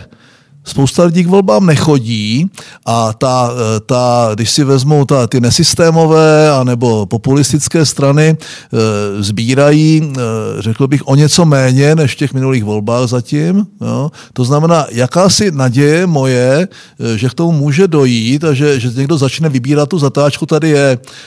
Není úplně jakoby dramaticky velká, ale kdybychom žili permanentně v tom stresu, že vlastně že je to všechno beznadějný a všechno je to prostě říct vrátíme se do zdi, tak by se vůbec nedalo to, žít. To absolutně souhlasím. Samozřejmě ta naděje tu je, ale také je potřeba říct, že není veliká. A proto nám, co každou chvíli operují nějaké to koleno, my si musíme najít nějaké jiné přirovnání. Mně je úplně jedno, jakou nohou brzdím. Já jsem zvyklý oběma, protože tou druhou vždycky nemůžu. Záře. Já možná teďka položím trochu, nebo vnesu do toho trochu provokaci. Ehm, Pamatuju si, když vy jste byli buď v opozici nebo u moci a byla ta vaše, jako ten váš pík, ta vaše éra, eh, na smrtelný souboje opozice koalice. Eh, souboje Julínek, eh, Rád, 30 vaše korun. přestřelky o, o miliardu témat. Pamatuju si to, že před koncem volebního období výzkumy popularity už ukazovaly, že ty opoziční politici začali dominovat, začali jako tu vládu honit. Vládní ministři, ať už teď byli z jakýkoliv strany, už se cítili jako hodně pod tlakem. Jo. E, nejsme teďka v situaci, e, kdy tohle to jako nepozorujeme? Kdy je, já mám třeba pocit, že Eh, nejdéle sloužící ministr dopravy eh, Danťok v podstatě nebyl pod tlakem, že nic jako nedokázal. Dneska, on si to asi nemyslí. Ne, on si to asi nemyslí. Dneska ministerstvo zdravotnictví, jestli trošku upřít tu pozornost na tu opozici, její kondici a schopnost, která tady vždycky byla, tu vládu dostat pod tlak na stoli témata, trošku je rozhodit, protože to asi pozorujeme, že se úplně neděje. Já jsem jako outsider, já jsem zvenku, Mirek je insider, tomu to je jako složitější. Jako musím říct, že se změnilo celá řada věcí. E, ta e, změna té mediální scény a souvisí tím i změny vlastníků, digitalizace vůbec toho mediálního prostoru, velký vliv sítí, Eh, změna té světové politiky, změna toho paradigmatu. Jo. Za nás to byl pořád ještě jakoby pravolevý souboj. Eh, a dalo se na tom, dalo se na tom profitovat eh, Obě, oba na tom profitovali. Teď my jsme s Paroubkem vlastně vyčistili politickou scénu, kdy on měl 32 a skoro 36 a při přepočtu na mandáty jsme získali, já nevím, výrazně ústavní většinou. Prostě jsme, jsme na tom profitovali. E, ten střed samozřejmě narušil politickou kulturu v té zemi, protože byl docela ostrý, ale víceméně se vyluxovali jak levici, tak pravici. Oba dva. E, to je pryč, e, to paradigma se změnilo celosvětově. Dneska se to odehrává na pro mě trochu pseudosoubojích mezi liberály a konzervativci. To slovo liberální znamená spíše ten americký liberalismus, takže ten levicový hodnotově levicový. Eh, ten konzervatismus je dneska brán téměř jako nacionalismus a je to jako nadávka takže změnilo se to paradigma. Ne všechny strany na to uměly zareagovat. Druhá věc, eh, tím, jak se buduje ten sociální stát a čím dál tím víc lidí je závislých na tom rozpočtu, tak vlastně, eh, jak jsme to už tady řekli mnohokrát, dělat jakoby eh, tu pravicovou politiku a říkat, my snížíme daně a budete muset všichni šetřit a utáhněte si opasy, tak to je téměř vyloučeno. Takže se, takže se sploštila ta politika jako taková. A do toho přichází určitá absence lídrů a určitá vyprahlost těch stran, které vznikly po revoluci a nebo se znovu obnovily, kdy vlastně eh, ty strany strašně zestárly. Dneska, dneska já, všichni ti lidi, kteří sloužili se mnou, tak měli o těch 10-15 let míň a oni tam pořád ještě jsou a pořád jsou dominantní a je jim prostě o něco méně než mě. Jsou tam nějaké mladé talenty, ale takže profitují z toho ti piráti, že oslovují tu mladou generaci.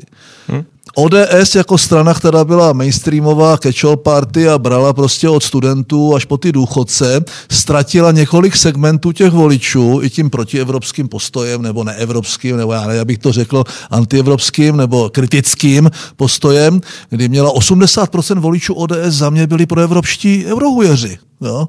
To bylo, a ty se to všechno, a teď chybí lídři, ty strany nehrajou tu svoji politiku jakoby hodnověrně, protože ty ideologie už nikoho nezajímají a profitují z toho pravicoví a levicoví populisti. Já, já bych eh, v tomhle případě bych tam nenašel v tom, co Mirek říkal, nic, s čím bych nesouhlasil. Takže já budu mnohem stručnější, eh, jenom doplním, že eh, ta doba, na kterou vy jste vzpomínal, těch ostrých hmm. ideových střetů, byla ještě politika jakkoliv tam byly třeba expresivní výrazy, tak, tak to furt byl souboj ideí a nějakých hodnotových východisek. Dneska to, co se odehrává v poslanecké sněmovně, nemá s politikou téměř nic společného. To není souboj ideí a východisek, to je o tom, kdo si udělá lepší selfiečko se štěňátkem nebo s lachtanem. To prostě, um, um, Dobrý jsou surikaty. O, o, o, o, souboji, o souboji ideí, o souboji ideí tam vůbec nelze uvažovat, protože maximálně minimálně někteří z nás, kteří jsme ještě ze staré školy a vystoupíme eh, s nějakým, eh, s nějakým stanoviskem, které je zaměřené z hlediska ideových východisek nebo nějakého programového směru. A oni se s vámi ani nehádají. Oni vás dvořile vyslechnou a pak to odhlasují, jak jim řekne Faltýnek. Takže, takže, to, tak, to jsme taky takže, uměli. no a pochopitelně, eh, pochopitelně, pochopitelně pochopitelně, že ta mediální scéna je opravdu zavřená. My jsme byli schopni z opozice vystavit ty ministry pod tlak s pomocí mediální scény. Dneska si to ty lidi v podstatě nemají kde přečíst. Těch těch, těch kanálů, kudy se to k voličům typu voliče Andreje Babiše dostane minimum a ty jsou zavřený. Já jsem třeba jsem si hodně vsadil. Před tři čtvrtě rokem jsem začal jezdit na ta piva s Mirkem, protože jsem byl nadšený, kolik na mě přijde lidí. Přestože se mnou nesouhlasí, tak opravdu chodili stovky lidí. Tak jsem si říkal, že budu celý rok jezdit jak mourovat. No, do toho přišel covid. No, pak máte k dispozici své sociální sítě. Já si vážím 150 tisíc sledujících na, na Twitteru, mám, ale, ale oslovujete pořád stejnou skupinu lidí. A jak to dostat k jiným, je obrovský, obrovský problém. Takže když se, je známo, že nebudu kandidovat, tak když se mě někdy ptají, ty odchází z politiky, říkám, neodcházím. To už dneska není politika. Politika to bývá. Politika to bývá. Já k těm lídrům. Eh, já nechci, já nechci teď jako to brát osobně, ale eh, přestože eh, východiska, jestli jsou nějaká ideová východiska Pirátů, jsou absolutně jako i protiklad toho, co preferuju já, tak musím říct, že Ivan Bartoš je pro, pro ty mladý a pro tu svoji voličskou skupinu dneska už s přesahem do té střední třídy volitelný člověk a má, přestože s ním téměř v ničem nesouhlasím, tak je pro mě určitým jako představitelem eh, zrovna té své voličské skupiny. Eh, Andrej Babiš eh, proti tomu, co dneska předvádí ti opoziční lídři, i když má zase tu svoji ufňuchanou pozici a, a, a tak dále. Teď bych řekl, že ty poslední týdny mu úplně nesvědčí. Už má takový jakoby vytřeštěný pohled, jakoby už trochu jako je mimo, tak prostě proti některým z nich vypadá jako akční hrdina. Jako, jo. To znamená, dneska, dneska dneska, eh, dneska eh, to lídrovství eh, je, mně připadá, že je takové trochu technokratické, že tam chybí, že tam chybí osobnost typu Karla Schwarzenberka. Karel taky přece, nesmírně si ho vážím, přestože s ním v řadě věcí nesouhlasím. Vytratila se tady tahle noblesa, vytratili se i ty ostré souboje, i, i, i ty sprostá slovíčka, které k tomu patřily, vytratila se z toho prostě šťáva, je to takový technokratický, my vás přehlasujeme, uděláme si to, tam ty si nakoupíme, aha, tady nám pokleslo tohle o 3%, tak jim něco dejte. A je to prostě, ta politika je vždycky, vždycky představuje určitou míru populismu, protože máš ty svoje voličské skupiny, ale jestliže neděláš nic jiného, než oprašuješ ty svoje voličské skupiny, tak to je docela brutální a strašně to poškozuje, poškozuje ten souboj a ten covid to umocnil. Nemůžeš za těma lidma, nemůžeš s nima mluvit. Jednu, Jediná... jednu otázku, Mirku, ty jsi říkal, že samozřejmě Ivan Bartoš je velký politický talent, o tom žádná, a ty jsi říkal, že tvoje ideová východiska jsou úplně jinde než ideová východiska jo. Pirátů. No. Ty znáš ideová východiska Pirátů? No, to já jsem, já jsem to ale... Já mám pocit, že v tom tápou Takhle, i oni promiň, sami, já takže... Já jsem to v úvodu naznačil, pokud je mají. Znáš, tak, tak mě to, prosím tě, pro, nějakou pro, edukaci pro mě, bych chtěl. Ne, pro mě dneska reprezentují prostě takový ten postfaktický, postmoderní, posthodnotový svět eh, toho liberál, hodnotového liberalismu, to znamená všechno, co prostě e, zavání tady těmi neomarxistickými trendy, tak oni svým způsobem aspoň částečně reprezentují, to znamená, oni jsou úplně jinde. Já jako ekonomický liberál a klasický konzervativec se na ten svět dívám jinak. To znamená, ta idea, jestli oni, oni, neříkám, že mají striktně a kogentně napsaná ideová východiska, to se dneska nenosí, ale reprezentují ten svět. Pro mě jakoby neznámý nechtěný, kterého, z kterého se bojím už jako důchodce. S tím oni počítají a proto oslovují samozřejmě ty lidi, kteří, kteří jsou mladší, kteří prostě, kterým je jedno, že je 156 pohlaví a kteří prostě na rozdíl od Joe Rowlingové si myslí, že menstruuje i někdo jiný jak žena. Jo? Prostě to, znamená, to je svět, který já prostě nechci. Jo? Takže já jsem, já jsem, neříkám, že oni mají napsaný tvrdě ten ideový, ten ideový ale oni reprezentují ten nový svět. Jo? Ten, to vždycky ti falangisti prostě mávají nějakým praporem prostě toho nového světa a té rovnosti a všichni o vše všechno ví a, a tak dále. To znamená pro mě nepřátelský svět. Já jenom otázku a to, to mi nebrání v tom, abych pokládal Ivana Bartoše za talentovaného politika. A otázku asi na Miroslava Kalouska i na Mirka samozřejmě. Uh, vy tam sedíte a já jsem si kolikrát říkal, že se tam jako nenudíte, protože uh, pro mě, pro mě, to, pro mě to je takový jako vlastně o ničem. Já mám jako pocit, že, že ta doba je poměrně komfortní, proto tam jako není ten střed těch ideí, protože prostě ty lidi to jako neřeší, pro ně jim to jako nic nemění zatím. Zatím. Já věřím, že se to vrátí. Zatím. A tak jsem si říkal, když jsem si vzpomněl na to jedničky a Mirku, ty si jednička a tak dále, což teda nebyly zrovna ideje, ale ale byl tam... Navíc to bylo celý to, jinak. Byl to zajímavý to moment. To, se, to ještě musíme probrat určitě, ale uh, vlastně jako já, když si to poslechnu, ty vystoupení, to jsou strašný Sračky. Sračky, ale, ale strašný. Jako já si nedovedu představit, že vlastně mám za sebou to, co máte vy a sedím tam. Moje paní mi tyhle slova zakazuje, co jste teď řekli, ale tady můžem, tady já vám je rozmlouvat nebudu. A nudíte se, nudíte se tehdy, když um, se nevěnujete ničemu jinému. To znamená, pokud uh, se někdo, pokud někdo prezentuje projevy na té úrovni, kterou vy jste naznačili, tak je vždycky dost činností, který člověk si něco připravuje, může se něčemu smysluplnému věnovat. Samozřejmě konzistentně se to poslouchat nedá, to, to, to nejde. Musí, abyste se nenudil, tak musíte dělat něco jiného. A nicméně ta, ta, ta beznaděj z toho, ta beznaděj z té, z té úrovně, z té sněmovní diskuze na vás často padá beznaděj, to je pravda. Takže nikoliv nudíte, to ne, ale někdy, někdy propadáte bez naději. Tak já to měl ještě horší.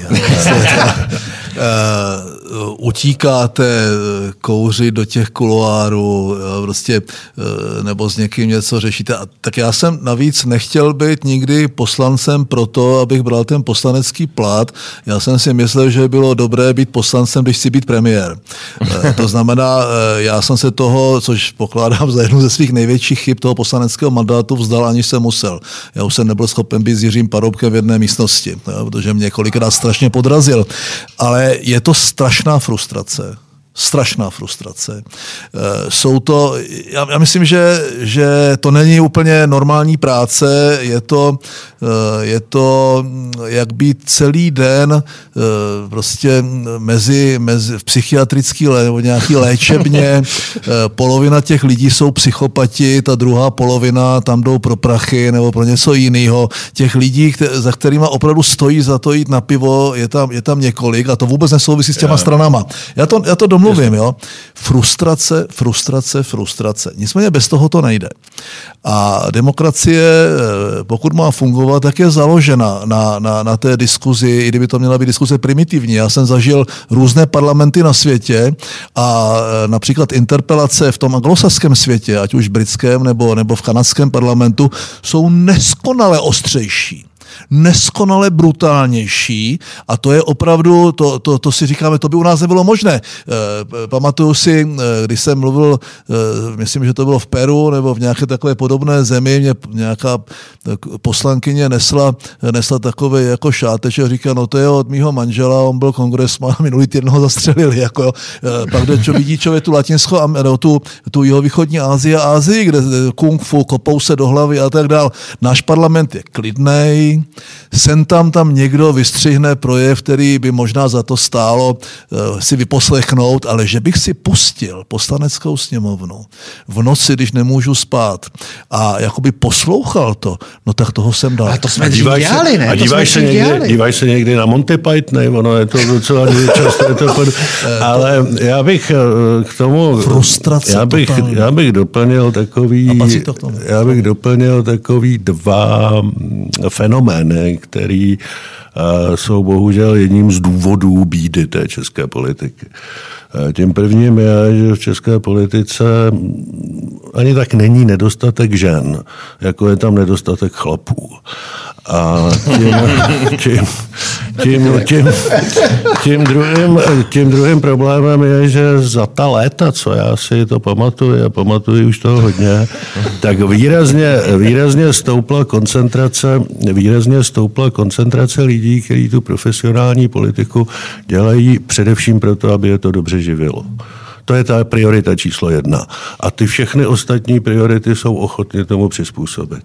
A to samozřejmě velmi silně dělá ty, ty politické frakce eh, mnohem gumovější a mnohem, mnohem méně jdou zarputile za svým cílem, protože ten hlavní cíl je dobře se tím živit. Jo. Já teda eh. ještě k té jedničce, to prostě nemůžu nechat. To, to, to musí říct, jak historku, to, jak historku na závěr. Já bych řekl, že to začalo někdy při přípravě předsednictví, když eh, na straně Socanu Honza Hamáček, na naší straně Saša Vondra vyjednávali určitou dohodu během předsednictví, která by nám vůbec umožňovala to předsednictví dělat. A když byla na stole, eh, kde byl mimo jiné i změna jednacího řádu, kdy já jsem připouštěl, že vezmu do každé hry, že budou účastní vlastně jakéhokoliv výjezdu, tak to závěrečné projednávání bylo u Paroubka, přišel na něho Zaoce Tung, eh, můj kamarád Zaorálek, který mě začal vydírat, že mám stáhnout vojáky z Afganistánu a zrušit poplatky, jinak to nepodepíšou. No já jsem ho poslal do hajzlu a tím se ta dohoda nepodepsala. To je pra, prapůvod vlastně tohohle příběhu. Sedíme ve sněmovně asi už šestou, sedmou hodinu a mě už se strašně chtělo na záchod. Stejně jako teď teda mimochodem. Jo? A uh, teď já říkám tomu řídícímu schůze, prosím tě, já musím na, já musím na záchod. No a uh, já jsem tam byl jediný všichni mý vicepremiéři, bez kterých nemůže buď premiér nebo vicepremiér musí přítomní, aby mohlo pokračovat jednání sněmovny podle jednacího řádu. Tak já, já jsem se zvedl a šel jsem prostě na záchod a, a komunisti tak trochu z legrace okamžitě e, se zvedl Pavel Kováčik nebo někdo a přerušil, že chce přerušení schůze, protože sněmovna nemůže zasedat, pokud není přítomen. Oni byli všichni v luftu, ti vicepremiéři. My jsme řídili tu Evropu, že jo, takže tam nebyli, protože se neměli změnu toho jednacího řádu vládu podle té dohody případné. Tak já jsem už slyšel prostě na tom záchodě, jak jsou tam ty, jak jsou tam ty reproduktory, jak už je tady tu blbou debatu a teď jsem prostě, oni se smáli, jako hrozná legrace. My myslím, že bylo víc humoru v té sněmovně. No a teď já jsem přišel, oni se smáli, já jsem se smál, sednul jsem si za ten Empire a tak jsem lehce přejel tím prostředníčkem po té levicové části sněmovny. Když se ten pohyb ale zastaví, jo, A není to prostě ta legrace, jak se tomu všichni smějou, tak trochu legrace, tak jsme si to užili. jo? No a ty to zastavíš a uděláš z toho mediální téma.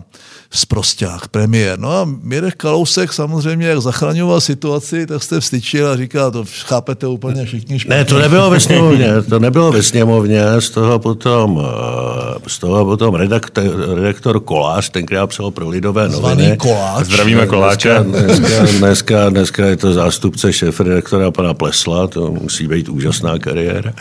A, Oni jsou kamarádi. Jo, my je máme rádi. Oni jedou spolu. a tak mě, tak se mnou udělal krátký rozhovor a chtěl po mně, abych to oplzlé gesto odsoudil. A já jsem říkal, to není oplzlé gesto, pan premiér mi ukazoval, že jsem jednička. že. A z toho to vzniklo. takhle. Jo. A tady Ale já- já, vznikají ty fámy a mýty. Jo. Jo, m- musíme to tlačit ke konci. My máme jednu jedinou zásadu, že končíme vždycky pozitivně. Pozitivně. Jo, my, a trošku jsme tady spadali do, do různých jako negativních scénářů a, a všeho možného. Tak jaká je ta pozitivní vize pro nás na příští rok? Do těch parlamentních voleb. Co se stane, jak se to tady zachrání celý?